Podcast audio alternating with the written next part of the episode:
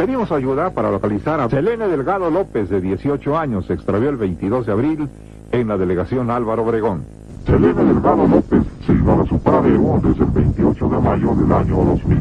Pedimos ayuda para localizar a Selene Delgado López, de 18 años, se extravió el 22 de abril en la delegación Álvaro Obregón. Selene Delgado López se iba a su padre desde el 28 de mayo del año 2000.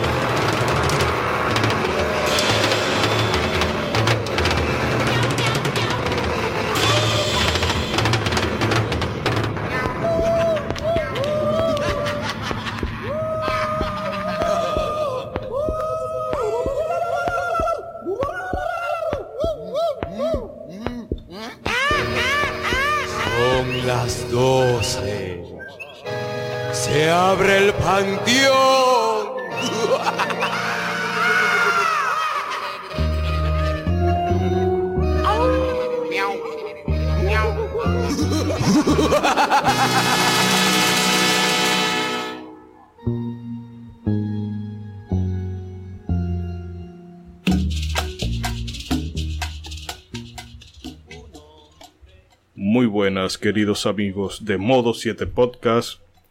Bienvenidos a una nueva entrega, a una nueva charla libre en la que les vamos a mostrar cómo controlar al galipote y cómo conseguir un bacá a precio de vaca muerta en la frontera. Pero bueno, vamos a dejarnos de chistecito de voz terrorífica de Halloween, que esa vaina da más cringe que el diablo. Y sean bienvenidos porque en esta ocasión, queridos amigos, vamos a estar hablando de algo bastante tópico, pero que se presta muchísimo por ser la fecha que es o la temporada que es.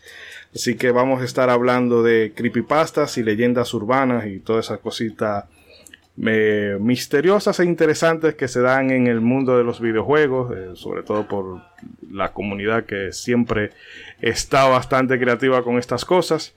Y bueno, esta tarea realmente eh, da mucho miedo, pero yo me hago acompañar de mi selecto grupo de contertulios para que me acompañen aquí y no me hagan sentir solo. Así que paso a presentarlos en, en el orden acostumbrado. Eh, tenemos por aquí al Marajá de Capurtal, a ese célebre personaje amado por los buenos, temido por los malos. Marajá, dígame a ver. Gracias, gracias, gracias. Estoy, Un placer escucharlo, estoy señor tenso, Isidori. estoy tenso y no sé, se me, se me está moviendo el mouse solo, las luces parpadean, no me siento bien hoy. Cuidado, cuidado, cuidado, cuidado. Son señales de dos cosas. O se le está por meter un espíritu o está por sacarse la lotería. Para equilibrar No el creo universo. Esperemos que sea la segunda. Eh, está quiqueado. ahí, déjalo ahí. Está quiqueado ¿Quién fue que habló? ¿Quién fue que habló? bueno, un abrazo a todas las personas que nos escuchan en el día de hoy. Tum, tum, tum. Muy bueno escucharlo, hablar de este tema, del cual no domino al 100%, pero he escuchado, obviamente, me he tirado unos cuantos videitos y eh, como buen internauta, pues tengo muchísimos años pues escuchándolo y es bueno que lo hablemos hoy, pero así ya más, un poquito más, ¿cómo lo diría? Más detalle, pero una charla libre para que así si metemos la pata, pues no importa. Así que, señor Isidori, ¿quién más tenemos ahí para acompañarnos? Por si acaso empezamos a desaparecer uno a uno, alguien quede eh, Sí. y, ll- y llama a la policía. ¿Quién va a ser el final girl de esta noche? Pero bueno, los que van a cargar con el peso del episodio de hoy, los paso a presentar. eh, bueno, Mr. Trumpetman que nos visita desde la ciudad de Monterrey, famosa por la birria y la carne asada. Eh, yo espero que haya venido sin la llorona. Bienvenidos amigos a Modo 7 Podcast, XXD. Qué bonitos tiempos de las creepypastas con lo que no sé. Oye, no, pues muy emocionado de poder hablar obviamente de los creepypastas en los videojuegos, dos temas que me apasionan mucho y que me encanta estar ahí escuchando relatos de terror. Aunque en la noche me esté, me esté costando dormir y, y Gaby, por favor no te vayas. favor. Este, pero no, ya listos, más que listos para hablar de estos temas y a quién más tenemos por acá, señor. Y pues como decía un programa de radio antiguo aquí en México, apague la luz y escuche. No, no, gracias. Yo voy a tener todas las bombillas encendidas. Y, también nos acompaña el Benjamín, el youtuber estrella del equipo. Bragi, ¿cómo estás? Break de este lado, muy bien, muy contento y emocionado por hablar de esto. Un tema que tiene muchas cosas que nadie se cree, otras que sí son reales y ya estaremos viendo cuáles son, con sus explicaciones, por supuesto, pero que siempre han sido parte de la comunidad, de la cultura popular en general. No, y de la comunidad también. Sí, sí, exacto. bueno. ¿Qué comunidad? ¿De qué comunidad estamos hablando, señor? Que no, no, me, no me quiero comprometer así, nada más, nada más porque sí. No te hagas, tú sabes de qué hablas.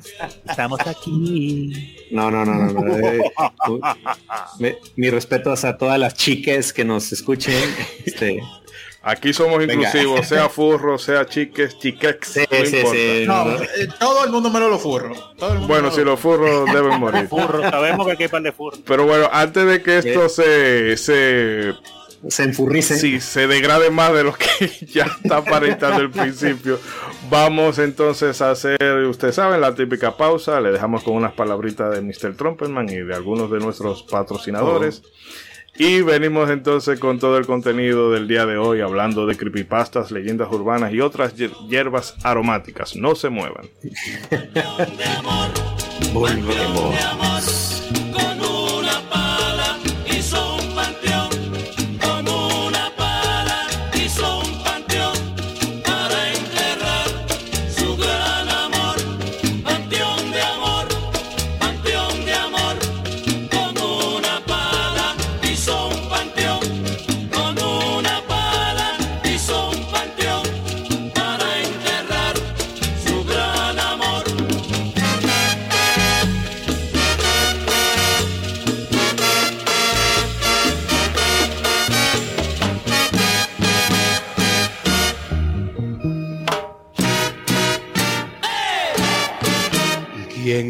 ¿Quién te dio vela en este entierro? Ah. Visita nuestra web modo7podcast.com donde tendrás acceso a todos nuestros episodios en la mejor calidad disponible. Además puedes convertirte en uno de nuestros productores ejecutivos accediendo al link de nuestra página de Coffee. También estamos en todas tus plataformas de podcast favoritas. Y no olvides que tus comentarios y sugerencias son importantes para nosotros. No te despegues y continúa en Modo 7 Podcast.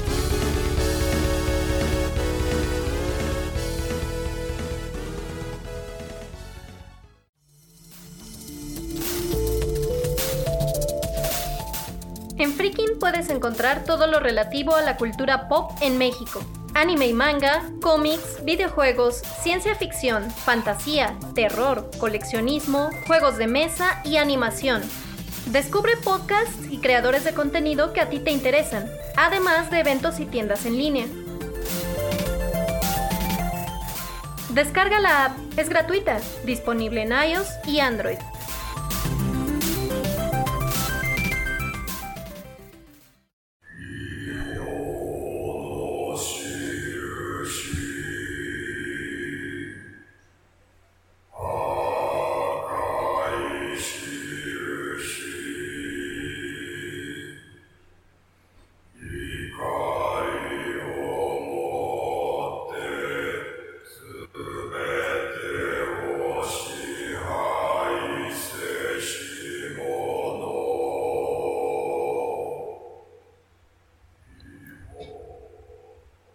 Bien, queridos amigos, regresamos. Ahora sí vamos a arrancar de lleno con todo lo que hemos preparado el día de hoy. Pero como comentaba Ronzo, eh, nosotros quizás por ser más millennial, casi Generation X, no estamos como muy puestos con toda esta onda de los creepypastas y demás. Así que nos gustaría que, chicos, algunos de ustedes dos nos pusieran en contexto de, de qué va todo esto y la definición propia para contextualizar la conversación del día de hoy. Claro, claro que sí. Digo, pues bueno, para ponernos un poquito en contexto de lo que vamos a hablar ahora, sobre todo de las creepypastas. Eso, eso de pasta tiene que ver con algo italiano, ¿no? Porque Este es una. Están las creepypasta, la pasta Alfredo. Exacto, La- la-. La Pomodoro, Ajá. Al, pesto. Al pesto, sí. No, no, no, no, no, ¿qué pasó? ¿Qué pasó? La No, colgate. eh, Ajá, ajá, ajá, rascadas, aquí se fue la mitad del público se fue aquí ya. Sí. Si usted le dio, le dio clic, primero que nada, si, si usted le dio clic a esto, este, muchas Usted, gracias. sabe, usted sabía lo que venía si le dio clic, así Sí, que sí, no sí, se haga, sí. no se haga, chúpeselo por pechú. Y al rato vamos a comentar algo más para los que se atrevieron a abrir este episodio. Pero bueno, el origen del término, pues obviamente viene de la palabra creepy, que pues viene a traducirse como aterrador o espeluznante, y del término copy-paste, que pues, es lo que comúnmente hacemos en nuestros editores de texto, ¿no? Pero pues se les empezó a denominar así a todos estos relatos que, como lo decimos en español, fueron copiados y pegados en varios foros y redes. Este, tomen en cuenta que estamos hablando de internet en los principios, en los finales de los noventas, principios de 2000, entonces créanme que aunque pareciera que son poquitos años, el internet no es nada de lo que es ahorita, se lo prometemos. Este, y precisamente este nombre se le dio durante estas épocas y para ser más exactos, fue en la web 4chan, por allá de aproximadamente en el 2006, donde, este, donde se empezó a denominar estos relatos como creepypastas, que al principio pues eran relatos anónimos, que como les decía, o sea, lo que predominaba más en esos años eran los blogs de texto o las páginas que solo eran puro texto. Entonces, de vez en cuando estos relatos aparecían de manera anónima, nadie sabía ni quién los puso. Y de ahí lo que empezó a popularizar el género es que la gente precisamente los empezó a copiar y pegar en muchas páginas, haciéndoselos como de su autoría. Y pues de ahí obviamente se dio el boom de todo esto al punto de que luego empezaron a surgir eh, sitios como creepypasta.com.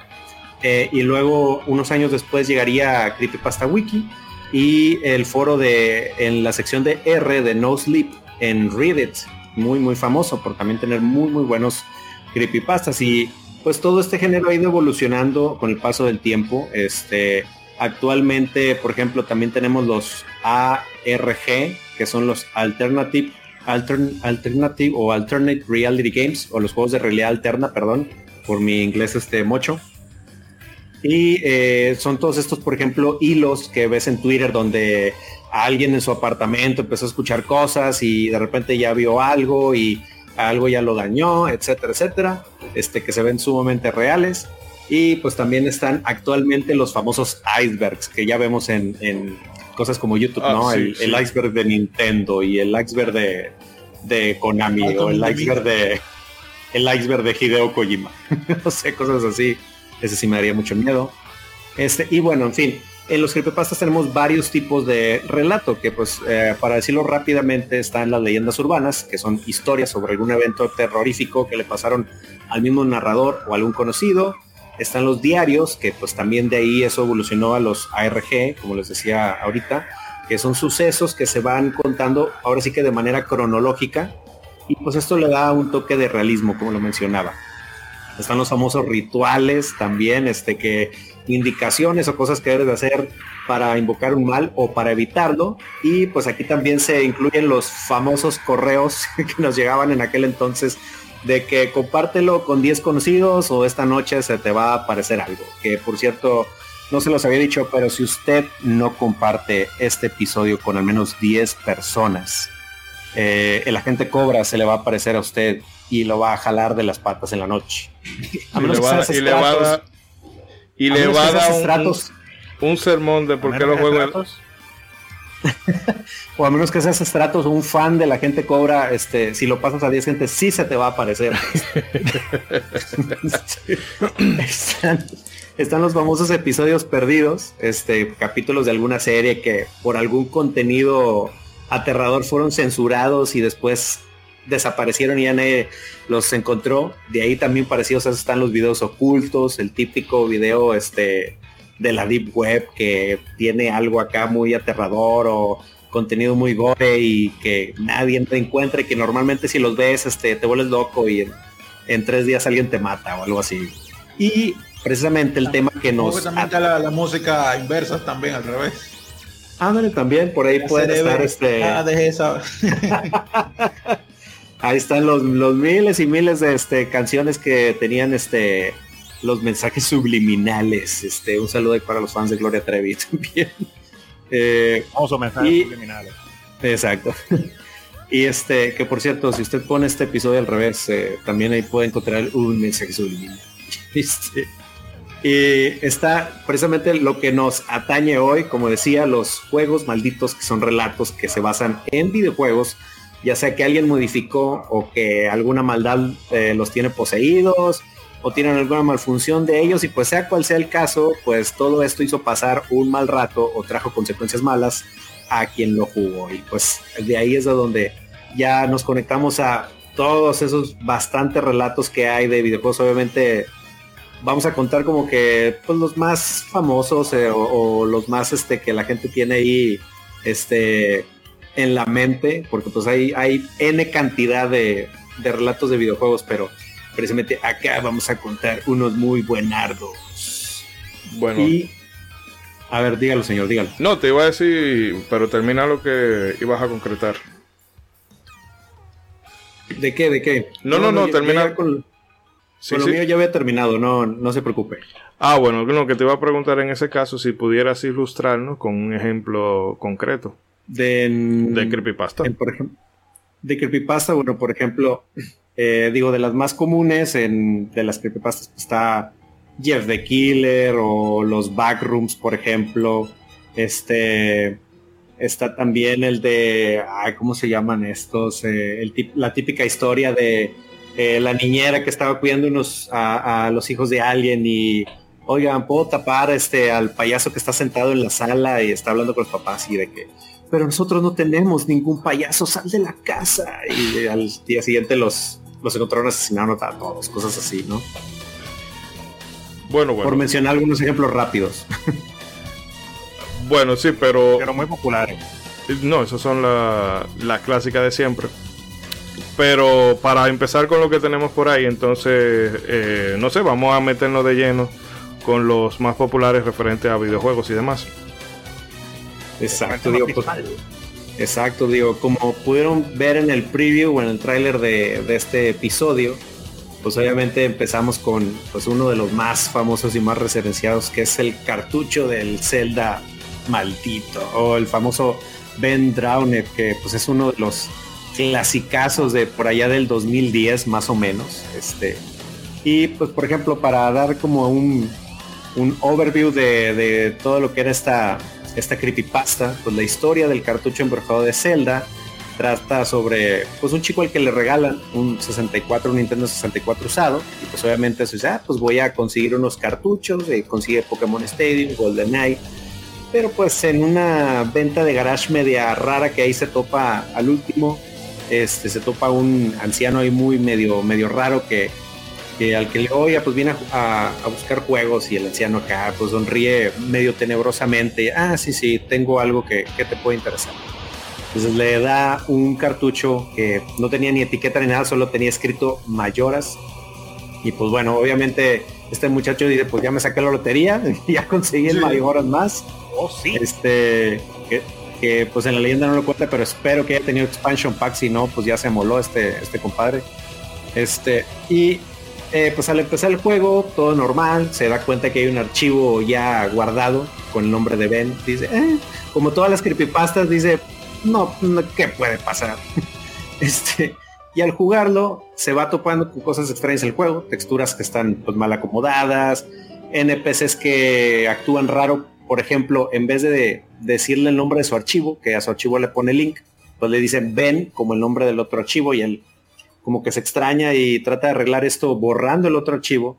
Empiezan a suceder cosas más extrañas, pero todo se supone que se detona cuando él, eh, para ya el tercer día y tener ganas como que de querer hacer más cosas en el juego, pues hace el famoso glitch del cuarto día, este, que pues es esperar a que el reloj esté a punto de dar eh, a marcar ceros y en ese momento hablas con el astrónomo para ver el telescopio y se supone que así el juego hace un glitch que te da un día más por si quieres hacer más cosas que te faltaron. Pero bueno, al eh, arrancar este glitch, pues se supone que ya empieza a pasar una serie de cosas eh, medias extrañas. Este, la famosa estatua de Link que la invocas cuando tocas la Elegy of Emptiness, este, o la elegía del, del vacío.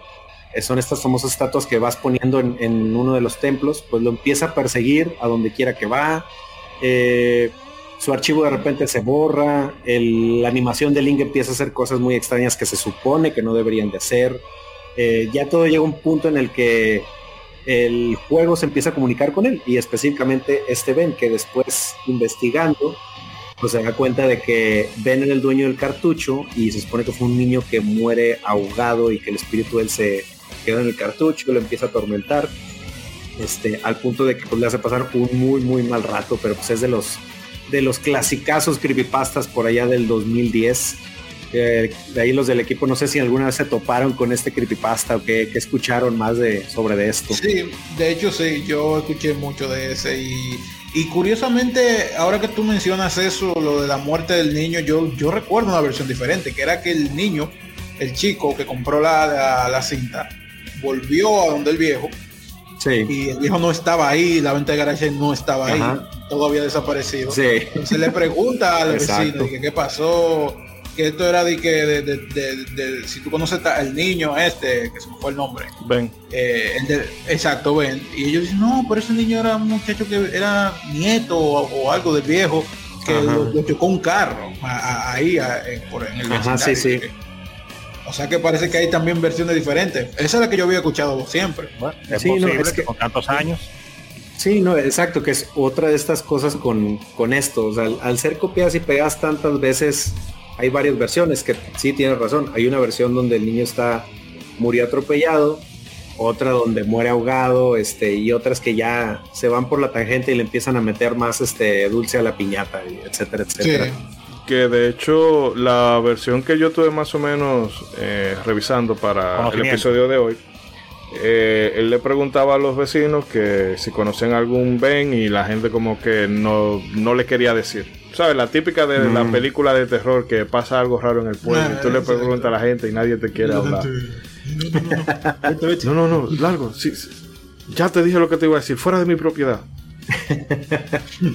Pero en una, dando una valoración general, realmente el inicio de, de cómo se va planteando toda la historia, porque incluso la forma en que, en que arranca, pues es eh, nada, sí, en 4chan alguien empieza a postear y es como, eh, bueno, creo que era Yadu el- el usuario que empezó a escribir esto, de que, ah, mira, me regalaron un cartucho, un Nintendo 64 y eh, fui a una tienda, a una venta de garaje y compré esto. Y mientras va apareciendo que él te está relatando el día a día de lo que va pasando con el juego, va bien. Ya luego cuando empiezan a que bueno, que el Clever Bot empieza a hablar con él y que luego le hackea la computadora y demás, es como que me termina de romper eh, la magia. Y ahí es como que Sí, yo, exacto. "Ah, ya ok, lo que tú digas. Sí, ándale, ahí, ahí es donde me refiero que ya es donde ya ahí se sale por la tangente, ya cuando el juego hasta por Messenger le está hablando y le dice que lo, lo, está- lo va a torturar en sus sueños y todo eso. Digo, e- esta es de las creepypastas que más cariño le tengo porque, o sea, yo me acuerdo de ver todo el desarrollo, o sea, de, ir, meterme a ver los posts y ver qué es lo que iba actualizando y sobre todo ya cuando iba posteando los videos de lo que hacía el juego. O sea, recuerdo que todos los días iba a casa de un amigo y nos juntábamos a ver qué es lo que seguían posteando sobre Ben Drowned. Entonces es como que la a la que más más cariño le tengo y a la que más me gusta volver a escuchar de repente. No, yo entiendo que por ser de las primeras tienen ese ese componente de novatada, pero hay algo que sobre todo yo sí le reconozco a estos creepypastas, es que por lo menos fomentan el hábito de la lectura en la gente, aunque sea para Ah, claro. Leer cosas super random de internet. Como usted menciona, claro. como menciona César, que estaba pues, atento a eso, no sabía que eso había sido un creepypasta así que se hablaba a diario, pero estaba ahí atento todos los días. Sí, te digo, no sé si antes ya alguien había hecho algo así en cronológico, pero pues para mí Ben Drowned es como el abuelito de lo que ahora te digo que son los ARG, los, los juegos de realidad alterna que igual te van poniendo todo como en días, pero pues Mm. para mí de los primeros, al menos para mí, pues fue este Ben Drowned, o sea, porque son actualizaciones que te dicen septiembre 8 del 2010 y no sé, así te van diciendo la, la fecha, ¿no? De cómo va evolucionando todo este, todo, todo el, el relato, ¿no? Ah, eso, eso de la lectura es cierto, porque es largo y yo, y yo leí todo eso. Eh, no, no. y scroll, scroll, interesado. scroll y seguí leyendo ahí. Los muchachitos que ahora, los muchachitos que ahora ponen lo de mucho texto, no, no, no- se hubieran Sí. asustado en esta época, amigos. Que ahora todo el mundo No lo... había música de, no había musiquita de fondo, de que imagen, de, un- de una persona narrándote, era leyendo. Ni esa De- pajarería de que too long didn't read it. No. No, no, no. no. Ni, ni un loquendero que te lo, que te lo pusiera ahí servido. No, nada que ver. Pero bueno, para como hay muchísimas cositas que ir comentando, para no detenernos mucho en un solo punto, pues cuál sería otra de estas creepypasta que, eh, bueno, esta creo que la que viene se relaciona un poquito más con la realidad y pudiera tener como un viso de, de, de fiabilidad hasta cierto punto. Pero bueno, Sí, César, tiene- coméntanos, com- o César o Bragg, cualquiera de los dos que quiera comentar. Sí, Vamos, ahora- eh, ahora- ¿qué él se refiere? Ajá. Dice No, señor, sí. Usted ahora le toca a usted. Ok, ok. Bueno, ese caso es el famoso caso de la canción de Lavender Town o Pueblo Lavanda, que como dice Ishidori es un tanto más real.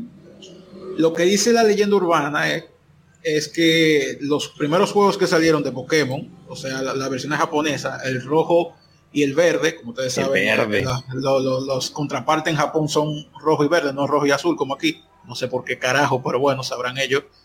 Eh, y resulta que en un lugar en particular del juego, eh, el llamado Pueblo Lavanda, se dio, un, se dio una situación, pero no, no en el juego, realmente en, en Japón, en el país de Japón, hubo una hubieron ciertos niños que comenzaron a experimentar eh, algunas reacciones como automutilarse e incluso quitarse la vida. Los padres que estaban denunciando esto se notaron un, fa- un factor común y es que todos habían guardado por última vez su partida en, un pu- en el pueblo que mencioné, la- el pueblo Lavanda. Y in- de inmediato esto se comenzó a relacionar con la canción. Según la leyenda, esta canción es una tonada maldita que ocasionaba eh, o inducía a, los, a estos niños, específicamente de entre 7 a 12 años, más o menos, a, a quitarse la vida y hacerse esa clase de cosas, ¿no? Entonces, La primero- morición. Mucho- la, la automorición. Muchos inmediatamente lo relacionan con, eh, con cosas paranormales, que el juego del diablo, que, que Nintendo tenía una conspiración, en fin. Eh, pero qué tan cierto es ese? Ah, otra cosa que mu- mucha gente también duda un poco de por qué siempre el niño guardaba antes, antes de suicidarse, ¿por qué guardaba la partida? Bueno, el que juega- eso se explica muy fácil, porque el que jugó Pokémon sabe que antes de llegar al pueblo la banda uno salía de la, de la cueva MTMON y, y cualquiera con que viendo su cabeza guardaba 50 veces porque era un Sí, infierno. Del uno túnel no roca. Exacto, túnel rojo. salía. Maldito Una túnel cueva, roca. donde, te envenenan, te, te matan a todos los Pokémon, en fin. Lo primero que uno hace guardar, eso no tiene ningún misterio. Pero realmente esto, esto pasó, esto- esta serie de, de sucesos entre estos niños. Lo cierto Buena es que sí, pe- eh, sí pasó, pero obviamente, como toda leyenda urbana, es una exageración. Tan, de hecho, fue un hecho un poco más aislado de lo que realmente se pinta y tampoco fue tan, tan trágico. Lo que, lo que sucedía es que los niños efectivamente sufrían un- algunos dolores de cabeza, mareo, y en algunos casos se, se, ¿cómo se dice? Se desmayaban por la canción, precisamente la canción, pero eso tiene una explicación. Eh, esta canción fue hecha eh, en, en una frecuencia binaural y esto solamente funcionaba con audífonos, o sea, los niños que usaban audífonos jugando el juego, no, no, no funcionaba así, tú lo, lo hacías sin ellos. Y es que este formato, con esta canción tan chillona, que si ustedes no la han escuchado, la puede buscar, de canción de Pueblo la Banda, la incluso la normal, la versión de este lado, se oye bastante, eh, un poco irritante. Pero resulta que esta canción en los niños de entre 7 y 12 años tenía este efecto, en algunos, no siempre, porque eh, al estar en esta frecuencia, la canción se, se oía una cosa en un audífono y se oía otra eh, en el otro, valga la redundancia. Eh, y esto, el cerebro de ellos no lo, lo asimilaba como una sola canción. Y al estar, y, y al esta ser tan estrellosa, tan ruidosa, pues como que causaban cierta confusión en el subconsciente y, y generaba estos dolores de cabeza, mareo, etcétera, etcétera, etcétera. ¿Por qué pasaba entre niños de entre 7 y 12 años más o menos? porque para esa edad todavía el ser humano no ha desarrollado la capacidad que ya nosotros los adultos, o a, a cierta edad ya la- los seres humanos, podemos asimilar ese tipo de, de frecuencias sin ninguna repercusión. Entonces lo que hizo ya Nintendo o Game Freak en ese momento fue que la versión Ajá. de rojo y azul que trajeron para este lado del mundo, pues le redujeron ese tipo de, de- de efectos a la canción y ya aquí eso no, no sucede. No, No hay nada maldita, señor. La- el hecho de que una canción mate, a- a- induzca a un ser humano a suicidarse así de la nada, científicamente no tiene sentido. Eso es ridículo. No, no es posible. De hecho, eso sería A menos que canciones de Toquicho. Eh, bueno, eso Bueno, Es- sí. Eh, lo- es cierto que las canciones tienen efectos en las emociones de los seres humanos. Creo que me puede, César me puede secundar eso. Pero Claro. no al punto de directamente hacerte suicidar. No, te puede deprimir un chin, te puede poner muy alegre, pero hacer que una persona se suicide directamente, eso no, no es posible. Que la escuchaste y te tiraste. No. No, de hecho, eso sería una, una herramienta que le ahorraría mucho trabajo a ciertos sicarios. Sí. Pero la usarán en la guerra. Si fuera así, la usarán en la guerra. ¿Te imaginas? Uh, sí, no, ya eso es- se jode todo. Pero esa es la realidad. Y si por alguna razón usted se sigue perturbando por esta canción, busque la versión cumbia de Pueblo La Banda y va a quitar de por vida. Le va a perder el miedo. Digo, Automáticamente. Ajá. Sí. ahí- ah, bueno, no sé si ya, si ya acabaste tú, perdóname. Sí, sí, no diga, diga. Bueno, digo, para, para meter un poco más de contexto a, porque sí, el, el creepypasta de Pueblo a la Banda es uno muy particular, digo, porque es algo que cuenta con sucesos que realmente pasaron, pero después de ahí se empieza a difuminar con ciertas cosas este, más terroríficas y de ahí es donde el creepypasta agarra, agarra potencia, ¿no? Por así decirlo. y- Exactamente. y es donde Sí. empieza a, a- a- a- a hacerse famoso, ¿no? Porque, por ejemplo, contextualizando, eh, las primeras versiones, que tal como lo mencionaba Brackett, sí fueron rojo y verde, pero en especial este, estas versiones, como ya lo discutimos en el capítulo de Pokémon, que terminando este, si no lo ha escuchado, aviénteselo porque fue un muy buen episodio de, de modo 7. Como lo contamos, Pokémon fue un desarrollo muy tortuoso, o sea, de muchos años, que les costó bastante al equipo de Game Freak y por lo tanto esas primeras versiones salieron con muchos bugs o con muchos errores. Entonces, eh, Nintendo para, o bueno, en ese, en ese momento Game Freak, eh, para solucionar esto, eh, lanza la versión azul, que viene siendo como el, el famoso parche de día uno de, de muchos juegos este, actualmente. Exacto. Eh, ajá, entonces eso viene a ser la versión azul. Por eso es que cuando ya se lanza el juego de manera internacional, las versiones que salen son la roja y la azul, que pues la, o sea, de, de la, de esa azul arreglada fue que, sacaron la versión roja que ya se lanzó a nivel internacional, ¿no? Pero entonces, Sí. o sea, e- este, este es el primer misterio que pasa de, ay, ¿por qué la versión verde se quedó en, esta, en Japón? Este, ahí es donde comienzan los misterios, ¿no? Eh, que pues, digo, eh, eh, son, son ahí marinados con, con de, oye, ¿por qué hay una versión azul? Este, ¿qué fue lo que pasó? Sí, sí. Eso y que también de por sí Lavender Town es un lugar bastante tétrico. O sea, por sí solo. Sí. Estamos hablando de un pueblo donde hay una tragedia con, un con la, la mamá de Cubo, el Pokémon que se murió, que se le murió la mamá. El Raticate Está el de cementerio.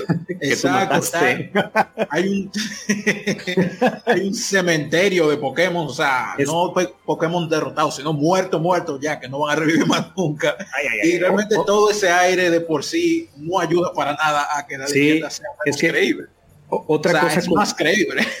Sí, eh, que otra cosa que es el toque de realidad en esto es que la composición de Pueblo La Banda eh, es una es una canción que está muy bien hecha, o sea, está muy bien hecha. Hay un análisis de, de un youtuber que se llama Alonso Loaiza, un, un peruano que habla de música de los viejos, ahí búsquenlo, el análisis que le hace a esa canción es muy buena y es donde te das cuenta la clase de composición que se hizo, porque cuando tú vienes del como lo expliqué, vienes del, saliendo del túnel Roca, dices, sí, lo hice, casi casi que estás escuchando la canción de Rocky en tu mente, este, de victorioso.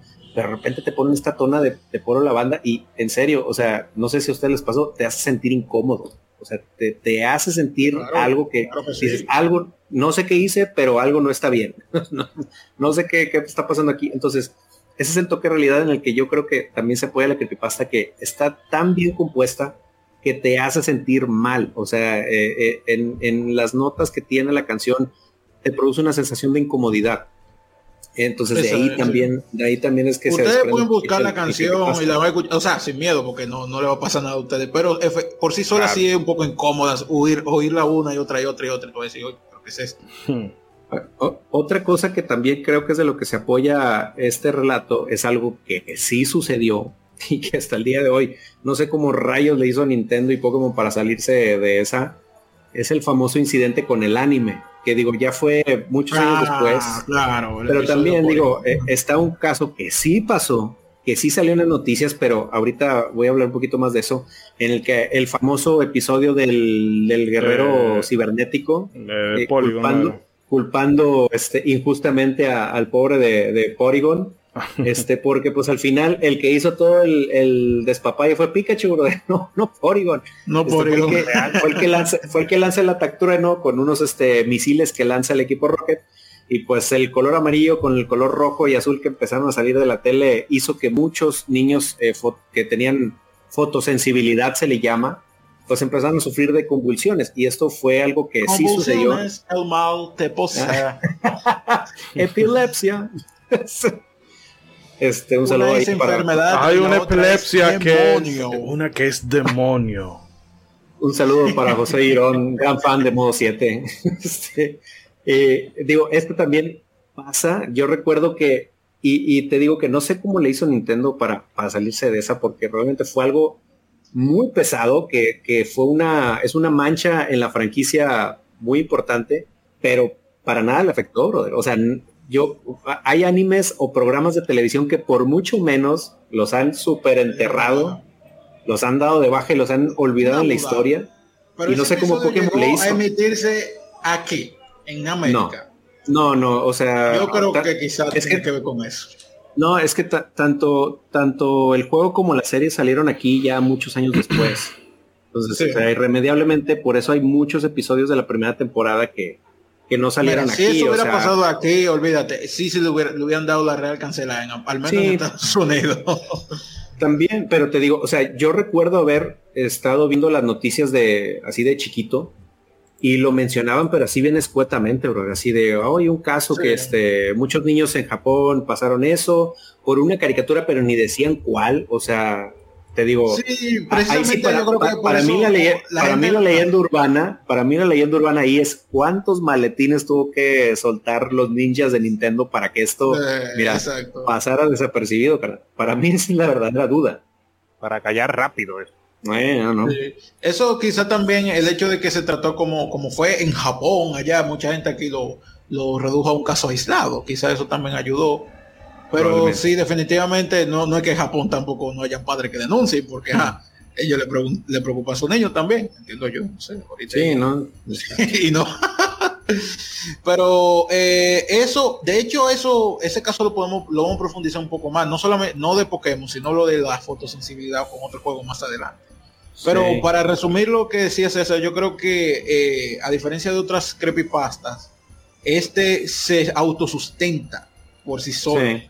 O sea, muchas cosas se, se inventan de la nada. Agarran, por ejemplo, un juego, un personaje, o el, el mismo caso de la cinta de Zelda, y comienzan a inventar todo. Pero ya Pokémon tiene muchas cosas de que agarrarse por sí sola que no fueron inventadas, sino fueron exageradas o, Sí. cosas- o- o unidas una cosa con otra sin, sin tener realmente cosas que ver. Ahí la parte que sí ve, o sea, digo, es, o sea, la, la creepypasta me gusta mucho, es de las que me gustan bastante. La parte en la que digo de que, ay, por favor, es que, amigos, si ustedes son del tiempo de- del Game Boy de, de bloque o de los Game Boy así de, de esos años, solo ustedes entenderán este la capacidad de la bocina de Game Boy. O, o- o- o lo poquito que mejoraba la experiencia poniéndole audífonos a- al Game Boy. Entonces como, pues, ¿qué, qué te va a hacer eso? Es como que Mm. muy, muy apenas escuchaba el juego en sí. Pero bueno, O sea, señores, pero vamos moviendo porque la lista todavía. eh, la lista está media larga. cinco horas de programa no hacen daño. claro, claro, señor. A ver, venga, El verdadero este, terror. comience. Eh, bueno, yo creo que pues- pudiéramos matar brevemente el de tabú para redondear los pocos minutos antes de concluir este bloque. Ándale, Eh, muy bien. eh, bueno, Decíamos. ¿Le, le o doy, bueno, le doy? Sí, dale tú, dale tú. Ok, bueno, pues para todos esos amantes de los retrojuegos, eh, Tabú es, o el sec- Tabú el desarrolló Rare, uno de esos juegos que desarrolló, desarrolló Rare allá para la NES en aquellos años en el 88. Que el juego en sí es como un simulador de cartas tarot y precisamente el juego tenía una leyenda en su instructivo que decía Tabú es la versión para NES del oculto y antiguo sistema de predicción del futuro del tarot todo el misterio del tarot ha sido incorporado a lo más profundo de este cartucho.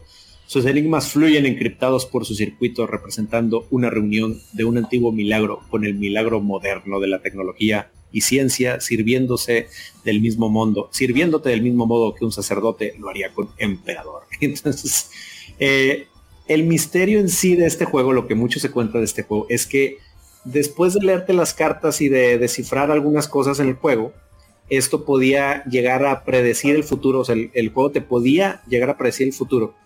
Y lo grave es que hasta te podía decir cuándo y dónde te ibas a morir. Entonces, la creepypasta o el relato cuenta que varias personas que se atrevieron a hacer este tipo de preguntas de cuándo me voy a morir, etcétera, eh, llegaron a caer en locura, pesadillas, epilepsias, y pues luego todo eso terminó en que morían poco después de maneras muy trágicas. No sé si se toparon con este relato alguna vez de tabú. Yo, Mira, yo nunca lo había escuchado realmente, ¿no?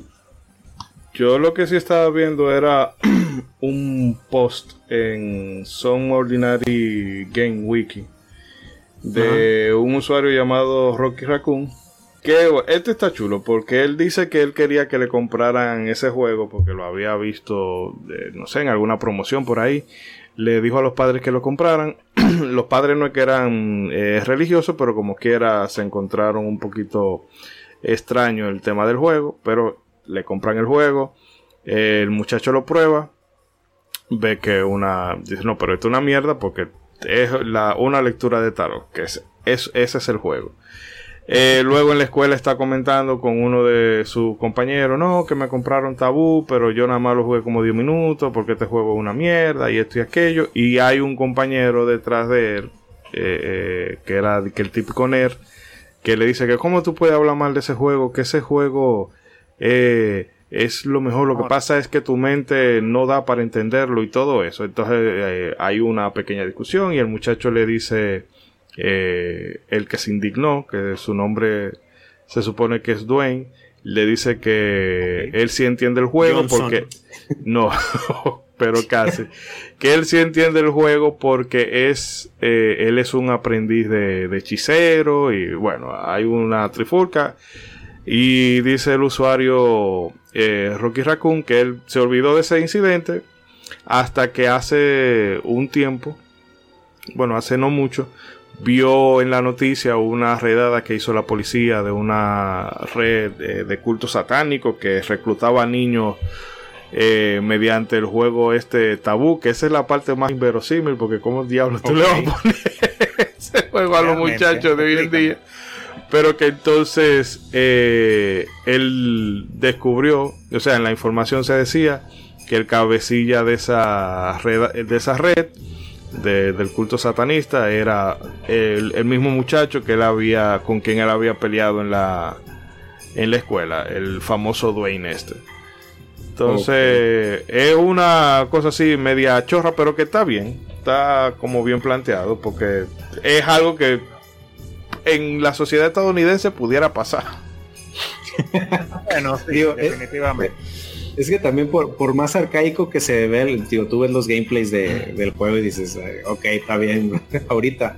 Pero a pesar de eso, como que el juego desde la portada tiene una aura medio medio misteriosa, o sea, y aún el juego tiene así como que hay algo que no te hace sentir bien, o sea, jugando este juego. Entonces yo creo que de ahí es donde también se, se desprende mucho, o sea, todo el misticismo que, que rodeó este relato de tabú. Definitivamente. Eh, pero bueno, mm, no sé si alguien quiere comentar algo más de, de este juego para ir redondeando. Porque creo que me- Aprendiendo cosas nuevas. sí, porque meternos con otro tema ahora nos pudiera dejar por la mitad. O sea, no por la mitad, pero tendríamos que hacer un corte y después tener que recapitular y todo eso. Que el que quiera redondear ahora Sí. con algo que lo diga. Pues está Eh, bien, cor- correcto. haga el corte aquí para no estar limitado de tiempo y volvemos en el próximo bloque con fuerza. Sí, ahorita ya con, con tabú, digo, realmente no hay tanto que decir, pero pues realmente es una de esas curiosidades de los retrojuegos que, que tiene su propia creepypasta. Y que realmente me- lo que me llama más la atención es el hecho de que Nintendo lo publicara, siendo un, siendo ellos tan sensibles con la censura de que, ay, no se puede ver una Cosa cloaquita para eso. Ay, Oye, una mujer pero- con media teta afuera, tápasela. Exacto. Sí, o sea, Zelda Y, 2, o sea, o sea, estamos hablando de... de- que en Ma- en Mario Party decían oh my god en Japón y aquí no Ajá. lo quitaron para evitar problemas con los religiosos. no, de- Oh my el, el- God, eso el lo que fam- decían. El famoso link católico con el crucifijo en el escudo que, ay, no, Ah, eso no puede pasar acá. Y, y ahí, ¿qué pasó, Nintendo? Ahí, ¿qué pasó? O la canción aquella, eh, la del Templo del Tiempo, que tenía como Eh. estrofa, eh, o, o no, era la... Ah, no, la, la del, la del templo de, de fuego en, Sí. en Ocarina of Time, la que tenía los este, cánticos este, musulmanes. Sí, entonces, no, no, quita eso, quita eso. Sí, ajá. Pero bueno, Nintendo antes era chévere. Eh, bueno, vamos entonces a, Nintendo. a hacer el cortecito por aquí y venimos con más creepypasta. No se muevan. Volvemos.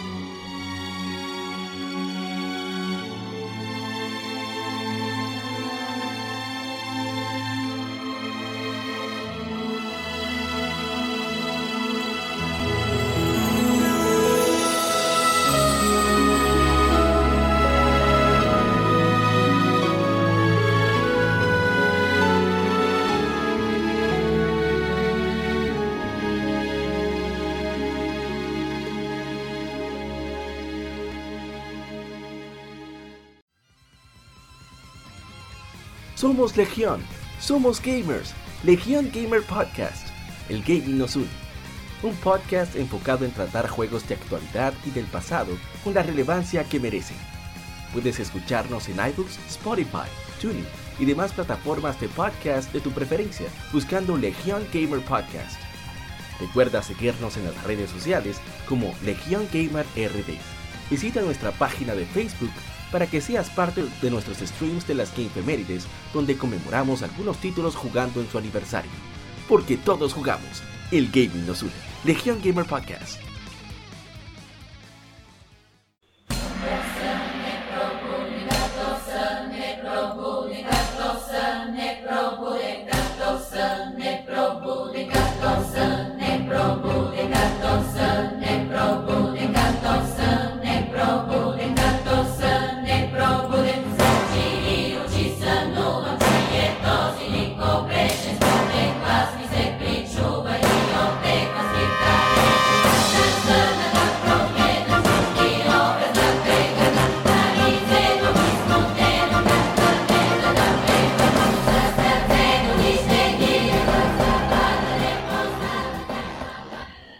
Y bueno, en otro ejemplo de banda sonora que le quedan grande, grande, grande al juego, abrimos con Alone in the Dark. Eh, y también continuamos eh, dando un repaso por estas creepypastas y leyendas urbanas. Y vamos a continuar con una que es bastante, bastante interesante porque, como decía, las que me están gustando más de, este- esta lista son las que tienen como un poquito de realidad envuelta. Que César, no sé si quieres abrir y contarnos un poco o no sé si Bragi quiera tomar la pelota, que debí preguntar eso antes de darle a Rec, pero bueno. César, si tú quieres, tú puedes abrir con la leyenda y ya después yo explico un chin de, lo, de qué tan cierto es y la explicación de todo. Va que va, señor. Este programa es 100% Profesional. Totalmente. Pues Increíble. bueno, la famosa leyenda sobre este arcade pues cuenta que en un negocio por allá de Portland, Oregon, por recibir una maquinita que es como les decimos acá.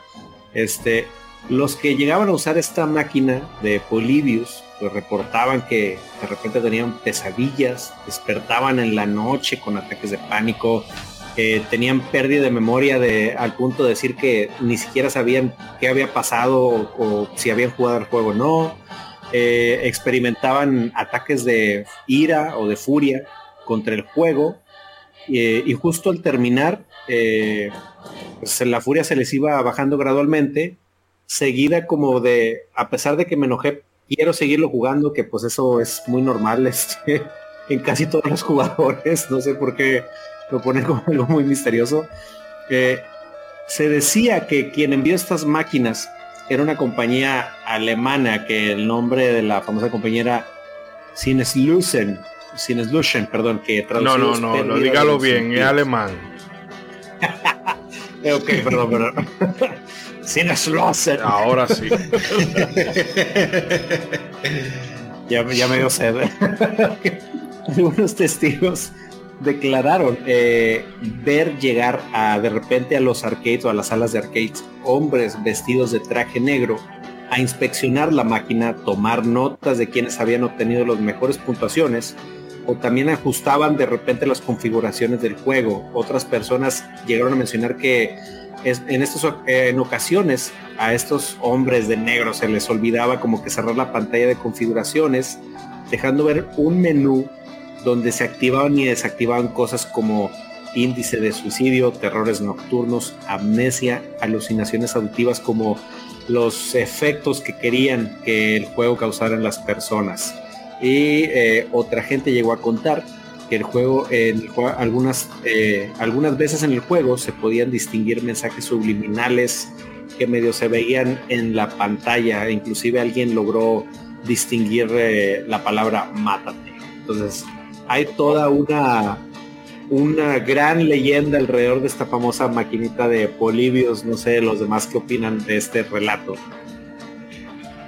Uno de los más famosos realmente, porque ha salido hasta en reportajes, en películas, lo han parodiado sí. también. En Los Simpson tiene una parodia también. En Loki sale cuando está en el planeta este, donde están todos los otros Loki. Ah, cierto. Sí, oh, cierto. es. Las variantes de. Loki, sí, sí. Mm. No sé si es Pero porque tiene que ver con un tragamoneda, que por eso se ha regado más, porque tiene más años, o, o porque más personas se pueden sentir. no es toda una, toda una, una leyenda de las pioneras en este mundo de, la, de las Sí. leyendas urbanas, de los videojuegos. Por eso es que está tan regada. Pero además es una leyenda que tiene algo de verdad, como decía ¿Cómo? Ishidori. Sí, sí. ¿Cómo así? como siempre, es algo exagerado, pero yo no diría que menos trágico, porque lo, lo que sí lo que pasó sí es una tragedia. Y es que Polybius como tal no existió, no existió, no hay registro alguno de ello. Debería haberlo. Si algo así pasó, créanme, eso se hubiera regado en todo el mundo y no lo hay, no hay ningún registro alguno. Pero esta leyenda, según dicen A gente de 4chan y eso, ah, exacto. esta eh, gente de 4chan se basó en un, un juego arcade, arcade, maquinita, como le digan, se llamaba Berserk. Un jueguito Con donde tenía un- No, con Z. como era el nombre. Ajá. Y básicamente era todo un hombrecito que iba a cada, nivel y matabas a otros ahí caminando. Y era así, tenía que conseguir un el mayor puntaje, así. Y según cuentan, la realidad se supone, había un chico llamado Peter Bukowski, un joven estudiante, que él fue a jugar porque su mamá, él era bueno, eh, sacando, se sacaba buena nota y eso, él fue a jugar, eh, le dieron dinero para que fuera a jugar todo lo que quisiera ya, y él se dispuso a romper el récord de un tipo llamado Jeff Taylor. Y él le dio, le dio, le dio, la- no, no soltaba la máquina, la gente estaba atrás de él, pero ya comenzaron a animarlo y todo. Y cuando logró por fin eh, romper el récord, según los testigos de, ese lugar, él se volteó como a, a decirle, hey, hey, ¿cómo están? Gracias, gracias por el apoyo. y eso. Y cuando, cuando vuelve a voltearse, el muchacho cae y tiene una convulsión y le da un ataque Wow. al corazón y se muere. Wow. Eh, jugó. Real- realmente lo que sucedió aquí fue como un cambio de color de pantalla, no es nada eh, paranormal, y es algo similar a lo que pasó con el episodio de Porygon, y, y es que él era eh, fotosensible. O Y pero algo perturbador también es que ese récord que él intentó de Jeff Deller también le pasó lo mismo, él había muerto. Y ya, Dios cuando, santo. ya como cuando se dieron cuenta de esto, pues sí comenzaron a retirar la cosa de ahí, pero no es nada más que eh, el asunto de, la, de los cambios de colores así fuertes. Que Mm, lamentablemente para, para esa época pues no, no se tenía tan claro, por eso que su- sucedió también con Pokémon y eso. Pero ya ahora, de hecho, si ustedes se, si ustedes se fijan en algunos juegos, anime o película, a veces hay avisos que te dicen, esta cosa tiene cambio de colores fuertes. Si usted es foto- fotosensible, se le recomienda que no vea eso. Bueno, no y eso es algo que se ha manejado mucho más, pero en esa época se, se dieron cuenta con la práctica, lamentablemente.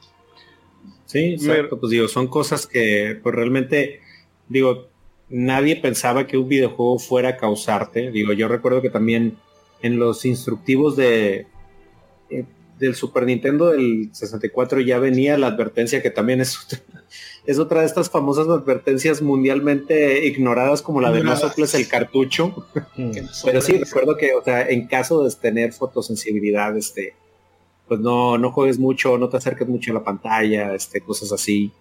Entonces, pero como bien dices, o sea, eran los años, no sé, no, no sé de qué año sería este juego, no conocía el, el dato Parece de que es, el del Berserk, eso fue en los 80. Y creo que a digo- principios, incluso.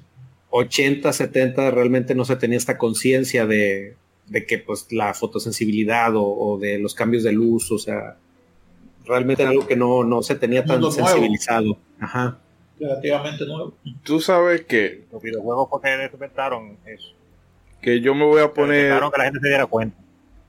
yo me voy a poner mi tinfoil hat y voy a decir que si hay una de las leyendas urbanas que tiene más posibilidad de ser cierta, por lo menos de la que hemos mencionado aquí, es la de Polibio. ¿Tú sabes por qué? Porque en, esa época, eh, bueno, previo a esa época, recordemos que la CIA, así valga la, cacofonía, hacía experimentos eh, con la gente, que si con LSD, que si con hipnosis todo eso, eh, con el expediente este, el MK Ultra, que esa vaina la vinieron desclasificando, fue 2001.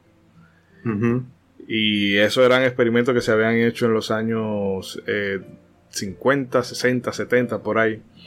Que, eh, o sea, estamos hablando de una leyenda urbana, pero por querer joder y hacer del abogado del diablo, eh, a mí no me extrañaría que fueran de las cosas que se le hayan ocurrido, porque es que en, en esos experimentos él hacía, esa gente hasta con telequinesis querían experimentar y, Sí, hacían vainas súper rarísimas que la dejaban, eh, porque resultaban que eran experimentos que eran callejones sin salida, que no sería muy descabellado que se hubiese intentado eso, pero lo que sí pasa realmente con, con este Polybius es que se mezclan varias cosas. Eh, sobre ese caso que mencionaba Bragi de Berserk, pero que no es mentira que las autoridades se, solían presentar a esos sitios de, de arcade, sobre todo en, Portland, que es donde eh, se supone que se probaba este Polybius. Eh, la policía se tiraba ahí a hacer redada porque habían apuestas ilegales o se traficaba con drogas. Y eso también Sí. pudiera ser la, ah, bueno, vi un hombre de negro, pero cuando una vez el hombre de negro no era necesariamente vigilando el arcade que estaba, sino las actividades que se daban ahí. Que Exacto. eso, o sea, eh, la- las leyendas urbanas tienen eso, de que eh, tú vas eh, quitándole la- las cáscaras poquito a poquito, como si fuera, no sé, un, una madeja o, o una lechuga que tú le vas quitando una hoja a una hoja hasta que llega al corazoncito. Bueno, pues puede ser que, o pasa eso, de que tú le quitas tantas capas que llega un punto en el que tú encuentras algo de verdad. Que tú dices, ah, bueno, mira, puede ser que por eso se exageró de Sí. esta manera. Yo solo quiero decir que este, las declaraciones de este podcast son propiedad de cada integrante. Yo no tengo nada que ver con lo que el señor acaba de decir. Cualquier, cualquier de acusación, cualquier acusación es su responsabilidad. Yo me deslindo. No, no quiero que me encierre porque este señor se le hizo fácil, la verdad. A gente la hacía que nos está escuchando ahorita, yo no tengo nada que ver. No se crean. Este, sí, o sea, también precisamente algo tiene mucho que ver que digo, todavía es algo que está muy estigmatizado en los videojuegos. En ese tiempo más, o sea, hasta se les llegaba a satanizar a los videojuegos.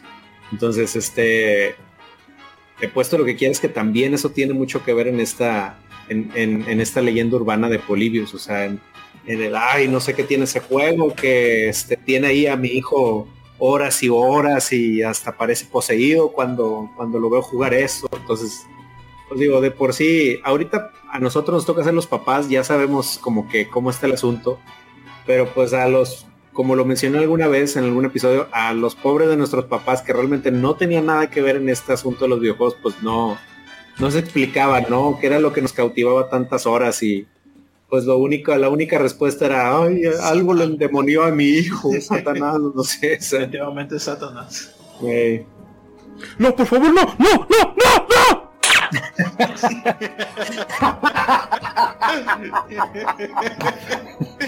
Eh, sigues ahí. Ay, no. Mira, pero entonces se desconectó, ¿no?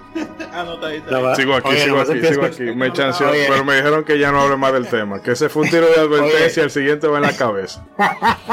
Oye, nomás empieza a escuchar.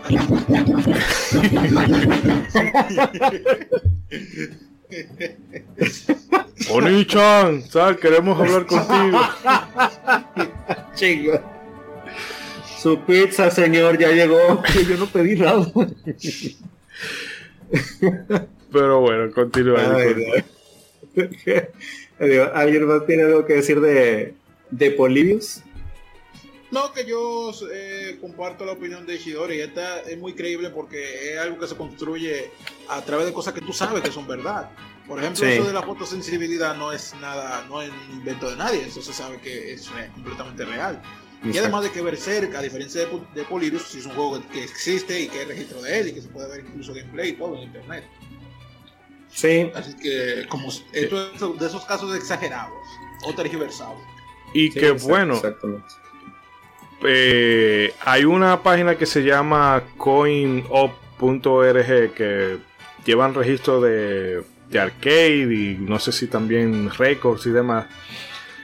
Que el primero, bueno, no el primero, pero el fundador eh, que se llama Cole Kohler le envió a uno de los ed- editores de GamePro, disculpa que me esté enredando un poco, le dijo, ah, mira que me han hablado varias veces en, esta, en mi página de, de este título, a ver si ustedes saben algo. Entonces, al publicarse en GamePro, eso empezó a correr como la pólvora. Pero Mm. que la teoría que también se maneja con eso es de que este Kohler puso a correr esa, eh, ese bulo, esa leyenda urbana, para que se le generara más tráfico en, en la página que él tiene. No, Entonces son, eh, o sea, hay 20.000 explicaciones detrás de eso, pero mm, lo cierto es que esa leyenda urbana no va a morir por todo este rato. Porque luego está lo del nombre, que hay un tal Steve, eh, Steve Roach, que se supone que era el creador del juego, y cuando tú vas y lo googleas, el tipo parece que hacía experimentos humanos en la República Checa, en fin, una cosa rarísima. la frega. ¿Por qué siempre la República Checa? No sé. Yo hasta en Breaking Bad dije, no, hay que eh, expandirnos, vamos a la República Checa. La temporada. Yo, Dios mío, ¿y qué? ¿Cómo se fue? Pero bueno, César, vamos continuando. Digo, pues nada más para eh, quitarnos otra leyenda así de las cortitas, pues está la famosa leyenda del Luigi ahorcado en el famoso y legendario Luigi's Mansion de GameCube. Buenísimo juego. Que Más en primer, para jugar en Halloween, sin duda. eh, recomendación de las buenardas de Luigi's Mansion, eh, aviéntenselo. Eh, el primer juego eh, de Luigi's Mansion, si vamos a un cuarto que es la sala de los teléfonos, y vamos y contestamos el teléfono que está justo en el centro de la habitación, eh, o esperamos a la animación del relámpago, vamos a poder ver una sombra en el fondo, que esta sombra como que está un poco elevada, y para algunos simula como si Luigi estuviera ahorcado, este, por lo que les digo de esta elevación. Esto empezó a ser notado por la gente y pues empezó a levantar acá como que las teorías de, oye, ¿qué pasó ahí? ¿Por qué la sombra está así? Este, ¿qué, qué pasa? Y esto este, cobró fuerza este, porque se empezaron a decir cosas como que originalmente Nintendo quería hacer de Luigi's Mansion un juego más oscuro, donde al perder en el juego y no lograr salvar a Mario, Luigi terminaba tan deprimido que se hacía la automatación. No, pero este, la, la gente tiene que, que bajarle un ching al LCD porque Sí, no, no, no, está, está, bu- está bueno, compadre. No, porque Yo- imagínate, yo- tampoco, yo- yo quiero- está tan jalado de los pelos, porque si tú lo piensas, estamos hablando de un juego que precisamente es, es- no vamos a decir de terror, porque no es de terror, obviamente, sino de Halloween, cosas así de fantasma. Entonces, Sí. este Luigi ahí colgado, dice, coche, hacen 2 más 2 son 4 y piensan en cosas así. Sí, no, no, pero que de ahí. pero como- Pero es como dice pero- como, como dice Ishidori, yo quiero el número de ese dealer, compadre. Porque de ahí a decir, no, Nintendo quería hacer una vaina más hardcore. No, por Sí. favor. No, no, no. Oye, y es que mira, ahí te va el toque de, porque este también tiene como un toquecito de realidad. Esto se refuerza porque allá en los trailers del E E3 2001, que fue donde se empezaron a, a mostrar estas novedades del GameCube, eh, precisamente en uno de los trailers de Luigi Mansion, al final se ve una animación en la que Luigi sale como con una cara así como de zombie o como una cara como de muerto viviente o muy deprimido con los ojos hasta azules. Este, que se supone, ahí es donde ya, ahí ya se empieza a nutrir la leyenda, porque se supone que esta iba a ser la pantalla de Game Over, y la que sí es realidad es que esta pantalla no se usó para el juego, o sea, ya durante el juego no, no, esta pantalla no la ves, o sea, solo se usó para el tráiler. Entonces de ahí es donde la gente empezó a, a agarrarse para decir, no, es que mira, esa era la pantalla de Game Over y Luigi se iba a deprimir tanto que se terminó suicidando. Este digo, Sí, ahí, sí. ahí- ahí en la parte en la que yo digo que les falla un poquito es que pues precisamente es como una especie de bug en la sombra porque pues sí, Sí. se, no- sí se nota que cuando estás contestando el teléfono la sombra sigue la animación de tu personaje entonces ahí- ahí Exacto, sí es no cu- donde no dices es- ah no es pues ahí sombra- es la sombra directa, el flejo del personaje. sí ajá no es algo como que está en la habitación puesto a propósito vaya Hmm. Pero sí, o sea, de ahí fue donde la gente se empezó a, a agarrar para, pues, para crear esta leyenda alrededor de, de Luigi's Mansion de GameCube.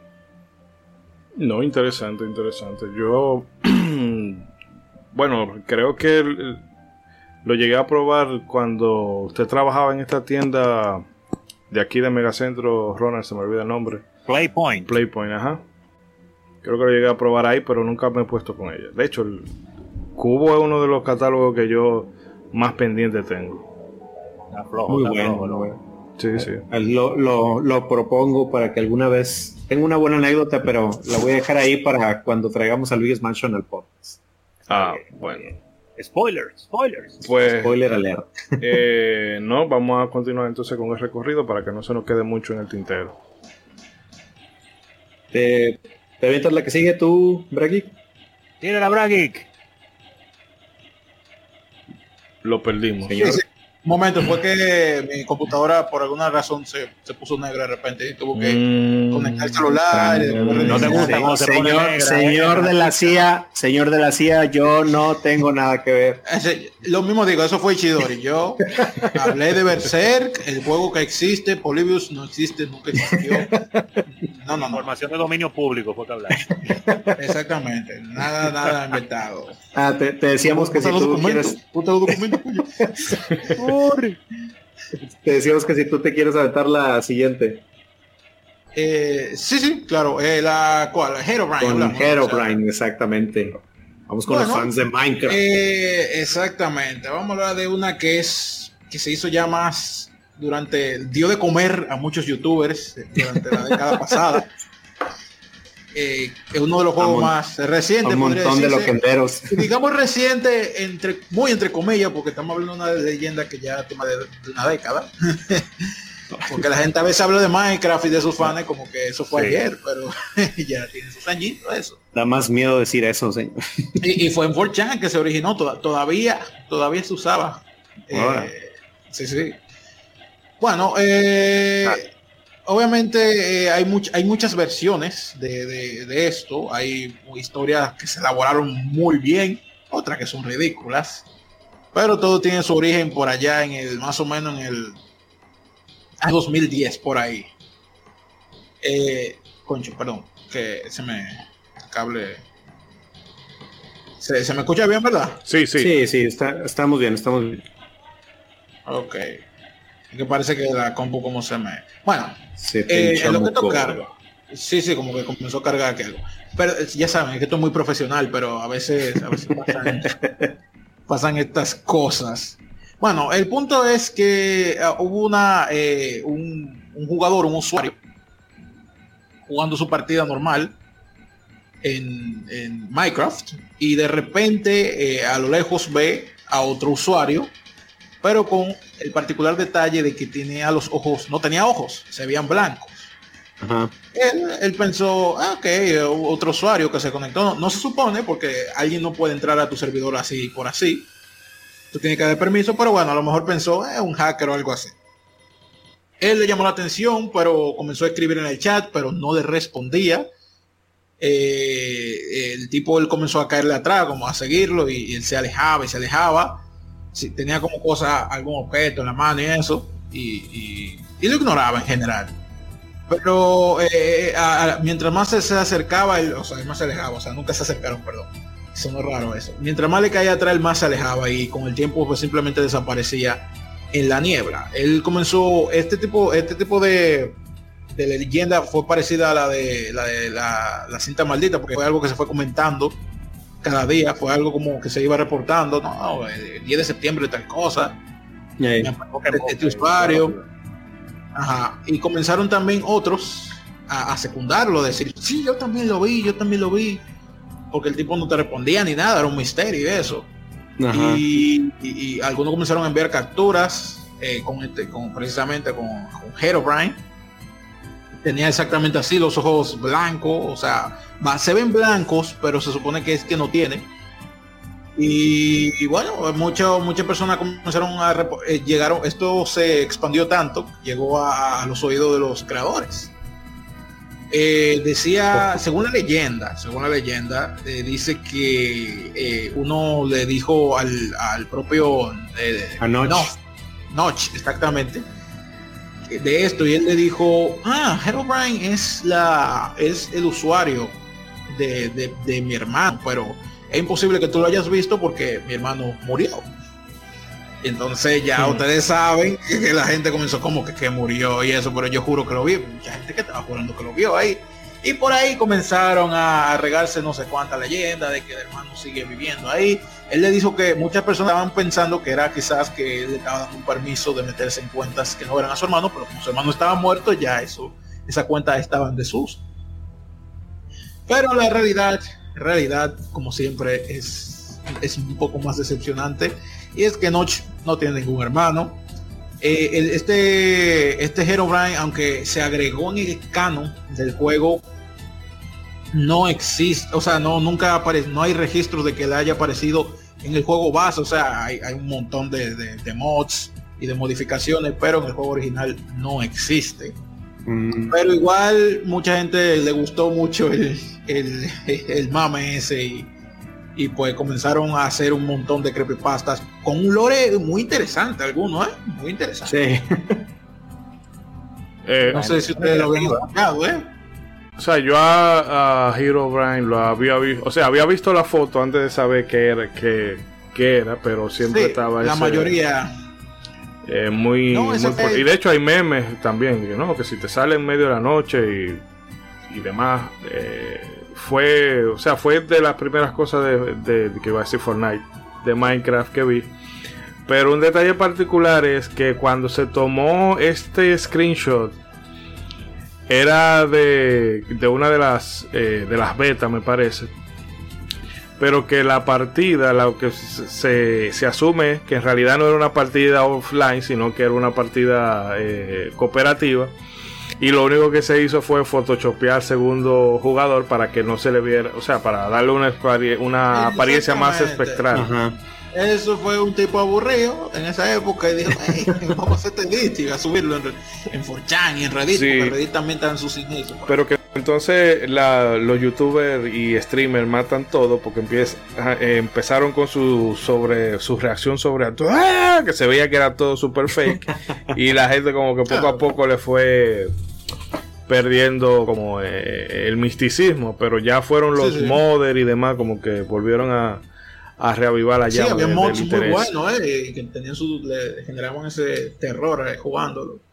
Sí, no, esa, esa leyenda, a pesar de que, como dice Chidori, algunos la mataron, pues yo diría que duró mucho viva en, en- en esa década de 2010-2020, durante muchos años, porque como dije, dio de comer a muchos youtubers Hmm. todo el tema al respecto, ya tanto en creepypasta como en gameplays, en, en mods de, de, este, de este personaje de Herobrine.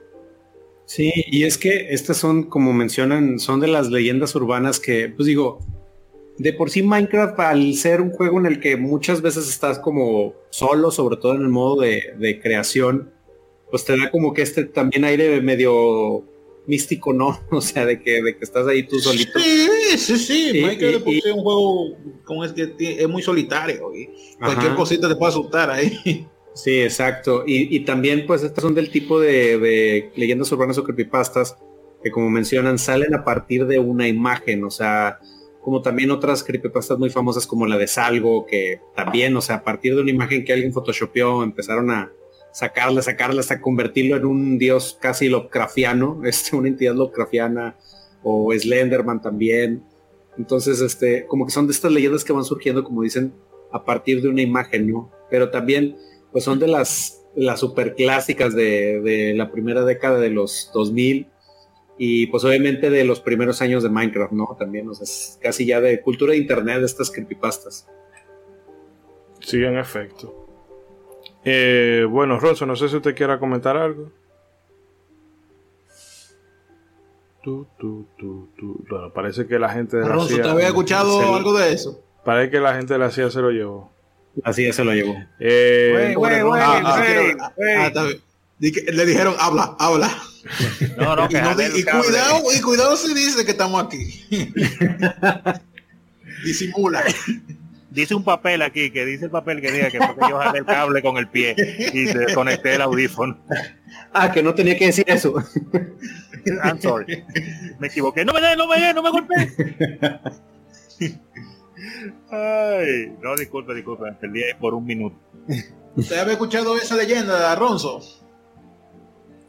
No, en realidad no, debido a, a mi poca experiencia en creepypasta, entonces por eso es que he estado escuchando atentamente a lo que ustedes hablan, porque no, no tengo esa, esa larga experiencia realmente. Así que en verdad no, no lo había escuchado, me estoy alimentando hoy. ah, bueno, pues en ese caso, para que Ronzo se siga alimentando, vamos a pasar con la otra que ustedes dicen. Bueno, eso, digo, A menos que eh, alguien tenga algo que agregar, no sé si César. No, yo ya, ya estoy bien. Lo soltamos ahorita si aparece algo más. Eh, sí, Me, me puedo- me puedo aventar rápido ahí la de otra famosísima del internet que es el famoso Tails Doll, este de, de Sonic Mm. R.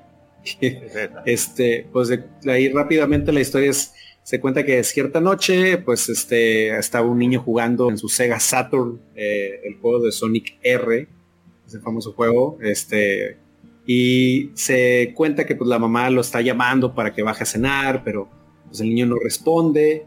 Entonces la mamá al ir a su cuarto ya para hablarle, para que ya baje a cenar, pues se encuentra, abre la puerta y lo que ve es una terrible escena donde encuentra al niño tirado, con espuma saliéndole de la boca, con las pupilas dilatadas, mientras en el juego sonaba repetidamente la canción Can You Feel the Sunshine? Eh, y pues cuando la policía vino, este, la madre declaró que el niño se la pasaba horas y horas jugando porque estaba obsesionado con desbloquear a un personaje del juego. Y pues como es costumbre ahí en, en Gringolandia, en Estados Unidos, eh, eh, tras el funeral la mamá empieza a regalar las pertenencias de su hijo. A su mejor amigo le da esta Sega Saturn con el juego de Sonic R. y que pues cuando va y lo conecta a su casa ve que este juego está puesto, dice, ah, pues está chido, lo voy a jugar.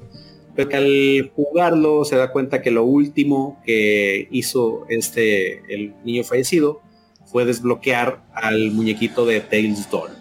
Entonces que de aquí es donde empieza la famosa leyenda de- del aclamado Tails Doll, que de por sí, o sea, en sí solito el, el, el, el personaje ya está muy, te, te da miedo, o sea, es como un, este, este robotcito que nomás tiene como un foco rojo en la cabeza, Mm. este, ahí está medio terrorífico. De ahí se empieza a desbloquear toda esta onda de que, digo, de ahí se empieza a decir que toda esta onda de que al desbloquear precisamente este personaje, algo malo te pasaba o Oh. invocabas a, a una entidad. Digo, obviamente, hasta ahí, en mi opinión, hasta ahí el, el relato está chido, porque después ya de ahí se empiezan a salir con la tangente de que en los 50 había un asesino que se llamaba TD y que lo terminan este matando con agua bendita y que se terminó el espíritu metiendo dentro de ese juego gracias a Sega este. Ya de ahí este ahí como en mi opinión ya se empieza empieza en declive todo eso. Pero pues también es, es otra de las leyendas urbanas este muy muy famosas de, de aquellos tiempos este y de la que se hicieron cantidad de fanarts eh, y de que también se le empezó a meter más y más este eh, leña al, al fuego pero digo pues señores este digo de, de por sí este mucha gente compró Sega Saturn y todavía los querían espantar con una leyenda pues no no me hagan eso por favor Pero aún No, así, están ayudando a los saturnianos. aún así no hay lore de Sony tan espeluznante como el de Chris Chan. Con un final trágico Sí, sí, sí. Eh, pero bueno, ya acotado ese punto, eh, vamos entonces con eh, el que teníamos pautado ahorita. Eh, que tú decías que no Ah, lo bien. dejar de mencionar para que no se quede. ah muy bien digo eh, también hay bueno ya nadie va a mencionar nada de Sonic R digo tú Bragi no tienes nada que decir con Yo lo he a- escuchado, pero no tengo mucho que agregar. Realmente se notaba como que era una. nu- Nunca me perturbó un ching cuando lo escuché. Era la primera vez desde hecho. ¿Qué cosa me perturbaba así? Está, está poseído, Brian. Y esto pasó de verdad. pero después, de por sí el muñeco es bien eh, tétrico, pero no más de ahí. Sí, bueno, bueno, está bien. Yo ya de ahí también quería agregar que hay, digo, obviamente las leyendas que están en, este, o sea, ligadas a un juego, pero también hay leyendas que van eh, alrededor o fuera de los videojuegos. Y pues una de esas es lo que cuentan los desarrolladores de estos juegos de terror que se llaman Fatal Frame, sobre todo en el 1 y 2. Épale. Lo ¿Qué- tenía que hacer. Lo tenía que hacer. Bárbaro, yo- bárbaro. Sí, nada más déjeme le digo que estoy solito en mi casa. Así no se hace. So- así solo no tengo el foco prendido de donde estoy. así, así no. Ya, yo mismo Ay, dije, ay, ay. Si me pasa algo, díganle a Abby que la me, por favor.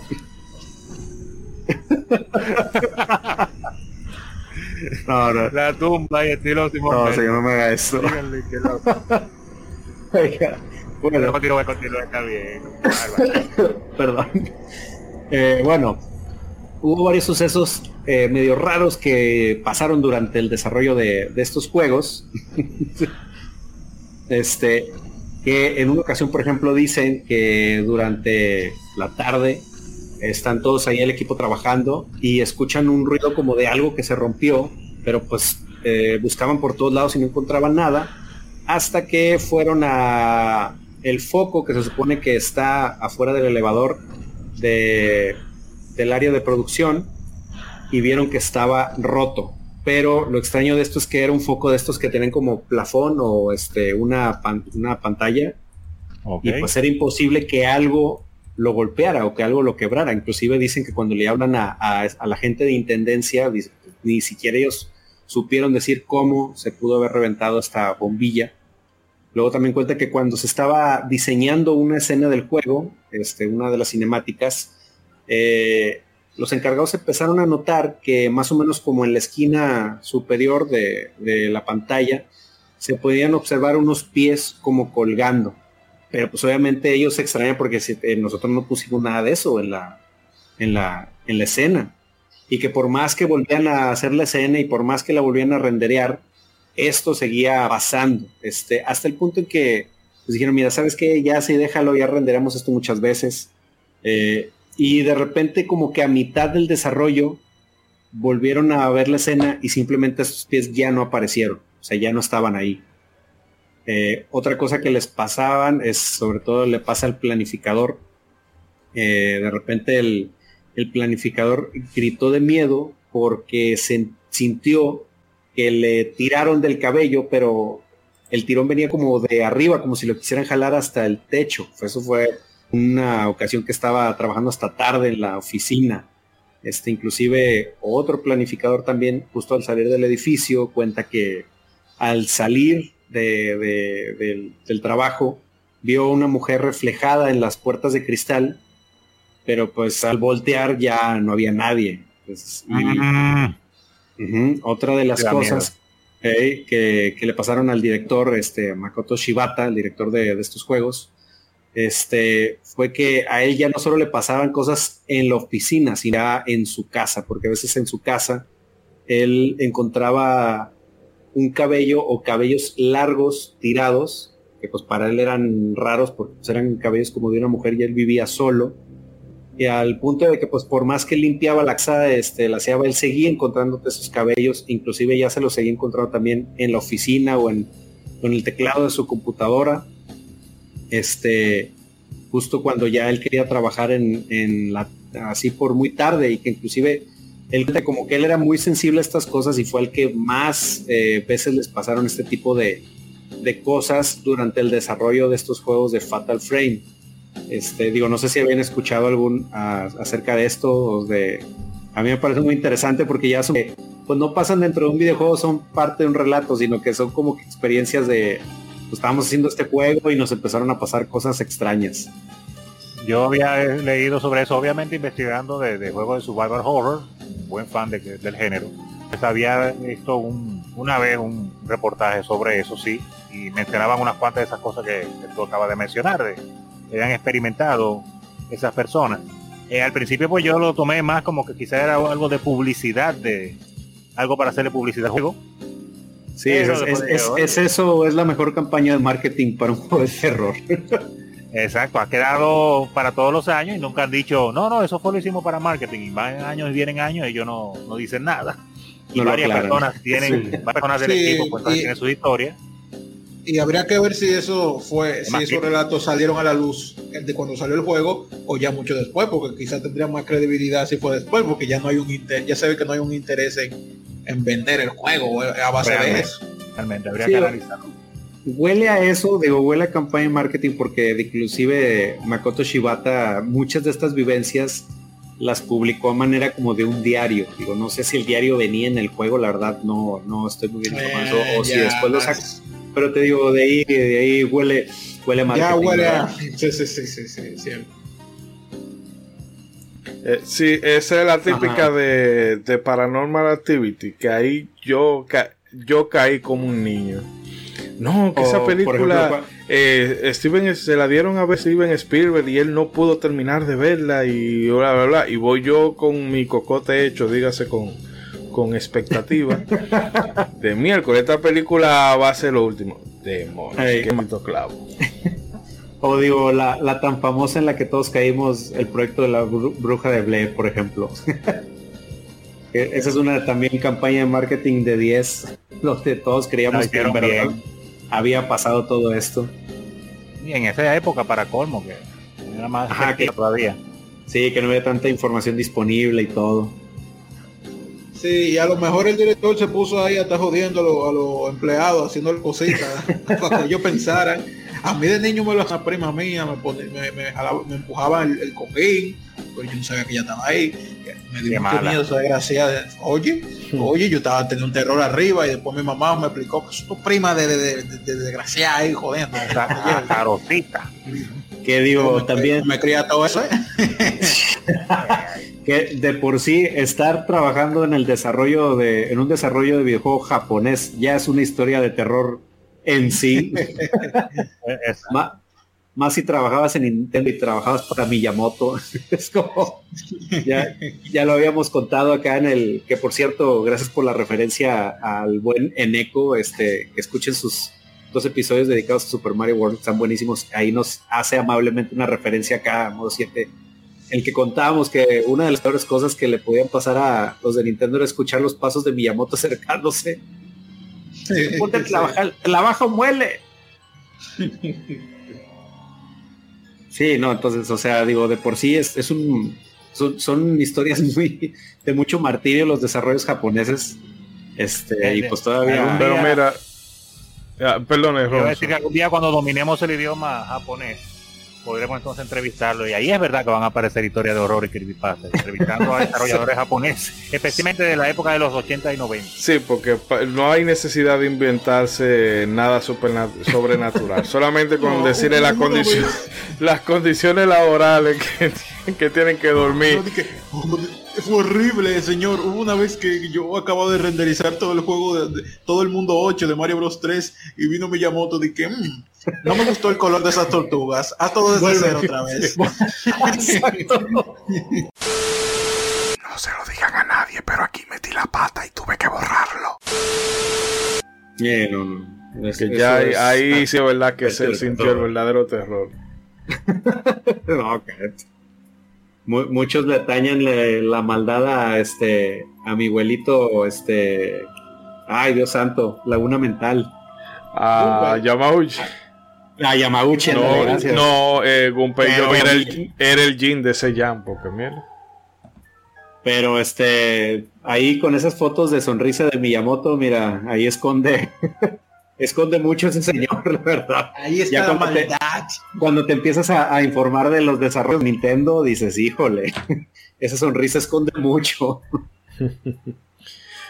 Bueno, no. Ah, y bueno, de, de- de ahí antes de pasar, digo, también quería mencionar estas tipo leyendas que también te digan fuera de los juegos, que pues también está esta famosa leyenda urbana, no es tan de miedo, sino algo así como de qué habrá pasado. El lo famoso, la famosa causa o, o qué habrá pasado por el fallecimiento de, ahorita que lo mencionabas de Gunpei Yokoi, ¿no? Que hay toda una leyenda urbana alrededor de su muerte, ¿no? Una De, conspiración o algo así. Ajá, o sea, hay, hay muchas teorías conspirativas, este, está desde que, pues obviamente Yamauchi no iba a dejar escapar tan fácilmente a su a su genio, este, Toda la está- yakuza hace su trabajo. ajá, está la Yakuza, están los famosos ninjas de Nintendo, este, está hasta que se dice que precisamente el carro donde iba era un carro de Nintendo y dice, pues, ¿por qué iba en un carro de Nintendo si ya no trabajaba ahí? Y lo mandó a matar la agencia porque supuestamente ya iba a regresar a Nintendo, o sea, hay, hay un montón de cosas ahí. A lo mejor este, la reina Isabel confundió el carro con el del Lady D, no sé.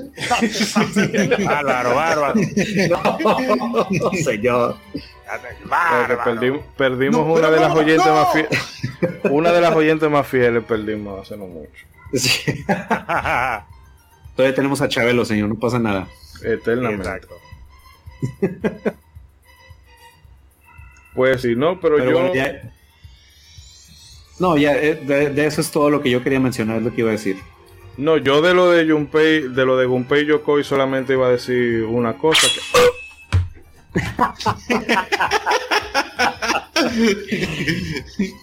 Con Bueno, no, ya, y no. se- eh, oye, y- y se, se oye el navajazo y Sí, nada más no, se oye, sí, yo vamos a dejar se, se- se oye el navajazo y nada más se escucha nada más, compra picnic 4 o muele. yo creo antes de que lo- la Yakuza y la CIA hagan una el- mancuerna. ahora el M, ahora el MI6 ya, Sí, ya sí. nos cargamos a todas las agencias, bro. Dios santo. Antes de que llegue, vamos a dejar el episodio.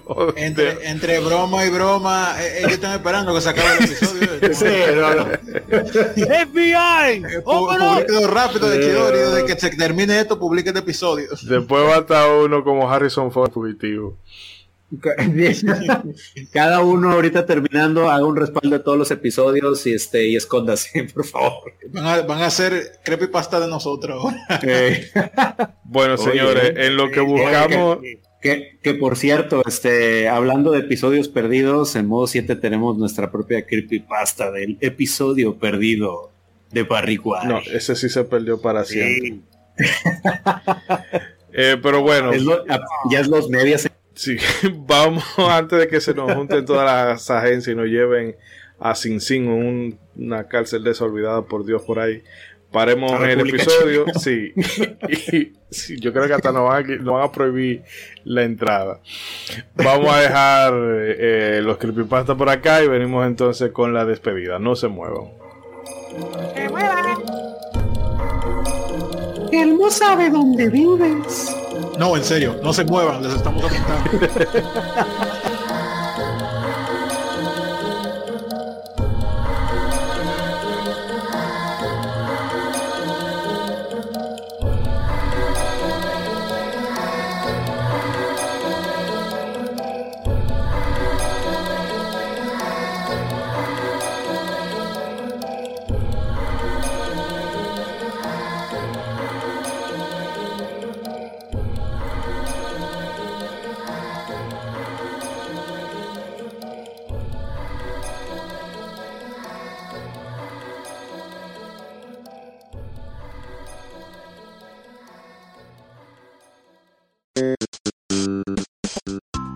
Para recibir más de nuestro contenido, no olvides suscribirte a nuestras redes sociales.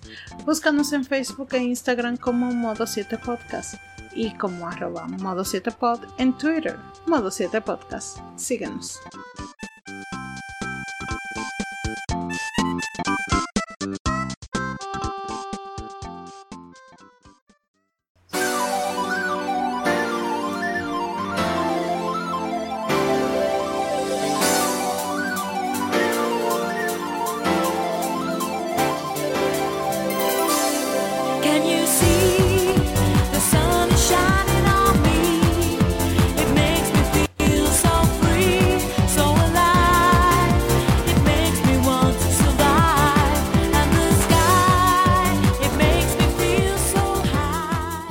Y bien, amigas y amigos, esto es todo por esta noche. Yo espero que con la musiquita de fondo ni empiecen a botar espuma por la boca, ni se suiciden, ni cosas por el estilo. Así que bueno, vamos dando terminada la, función de hoy. Así que chicos, vamos despidiendo. Marajá. Bueno, Ya se lo llevó la se lo llevaron No, los, no, ni- no, eh. los ninjas, los ninjas yakuza de la CIA. No, no, estoy aquí, fue pausa dramática. Pero no, lo- los ninjas, eh, sí, los ninjas yakuza de la CIA y el MI6. Los ninjas Miyamoto y no son los del, de aquel emperador, no. No. No, no, agradecer, claro, está como siempre a ustedes eh, por haber traído este tema el día de hoy, del cual yo desconocía y he aprendido bastante hoy. Y voy a seguir investigando más. No sabía ni siquiera que había páginas eh, con el nombre así dedicadas. Era de esperarse, pero no lo había investigado, la verdad.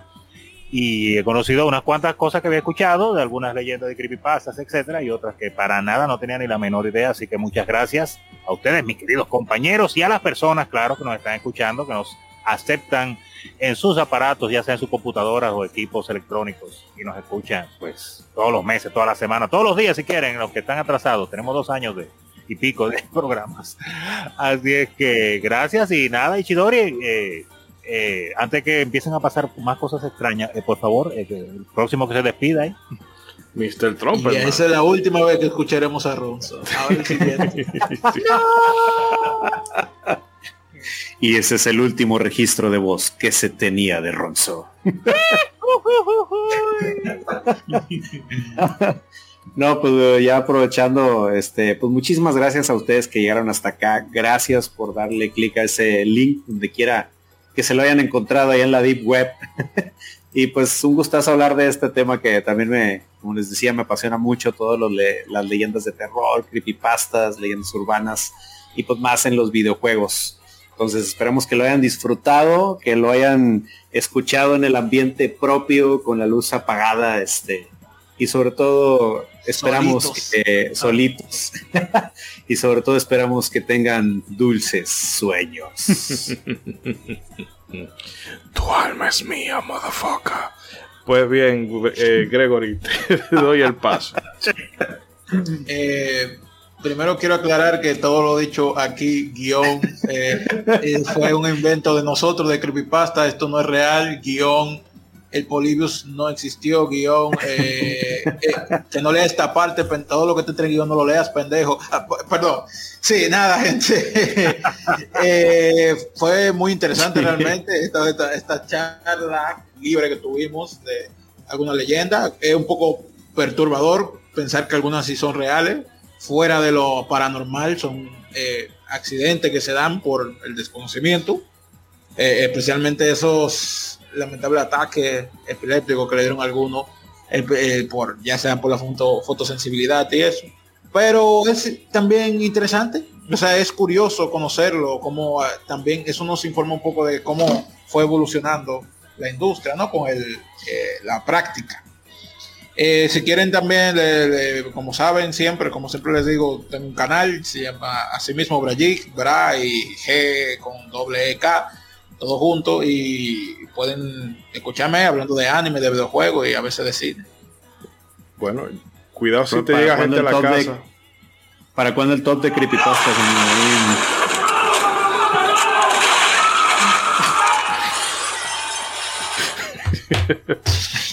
No, no, Eso ya- fue ya- lo que eso fue lo que pasó cuando publica después de que publicamos el top de Mario. Ya, le ha pasado.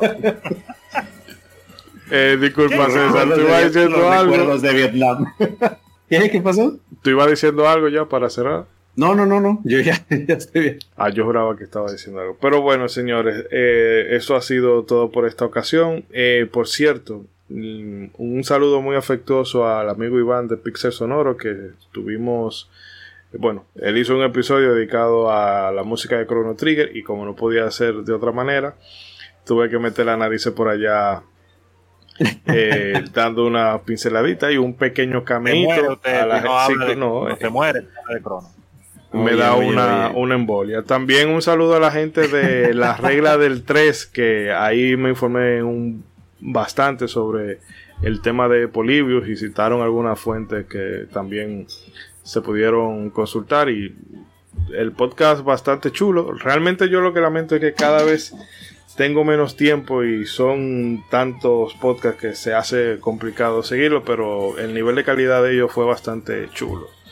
Eh, nada, ya saben, nos vemos en una en un par de semanitas más y esto es Halloween, así que venimos con un, otro juego de terror y vamos a estar anunciando próximamente en las redes sociales un cortesía de Rey, dos gift cards eh, para Amazon, así que la gente que quiera aprovechar el viernes negro que esté atenta.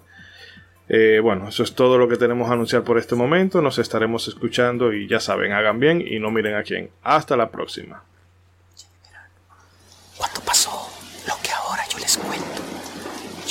Bueno amigos, nos vemos la próxima. ¡César! ¡César! ¡No! Había un castillo afuera. Hola amigos de Podcast de Terror. En, el, este 2025 queremos hablar de algo que pasó en 2022 en un podcast llamado 7 Podcast. Hubieron unos chicos que hablaron ahí y, pasó algo muy perturbador, más nunca se supo de ellos. Cuatro podcasters desaparecidos en lo más alto de su fama. Ok. Cuen- Cuentan que si terminas de escuchar el, el, el especial musical de una sentada te da un, un ataque epiléptico.